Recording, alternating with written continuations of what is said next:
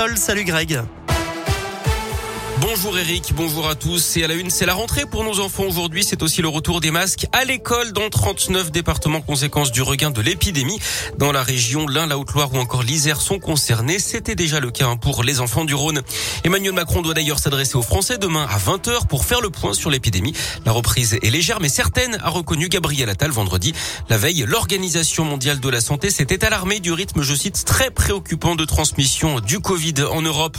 Dans le Rhône, elle est attendue avec impatience. Après une édition très limitée en 2020 en raison de la crise sanitaire, la fête des Lumières fera son grand retour du 8 au 11 décembre dans les rues de Lyon.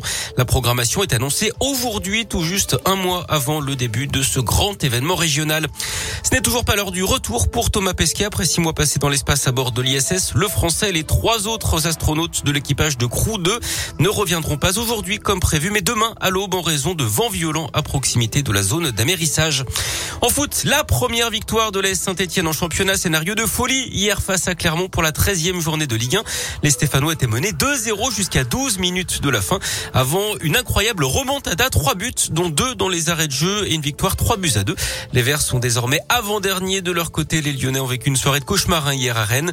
Défaite 4 buts à 1 et un podium qui s'éloigne pour eux.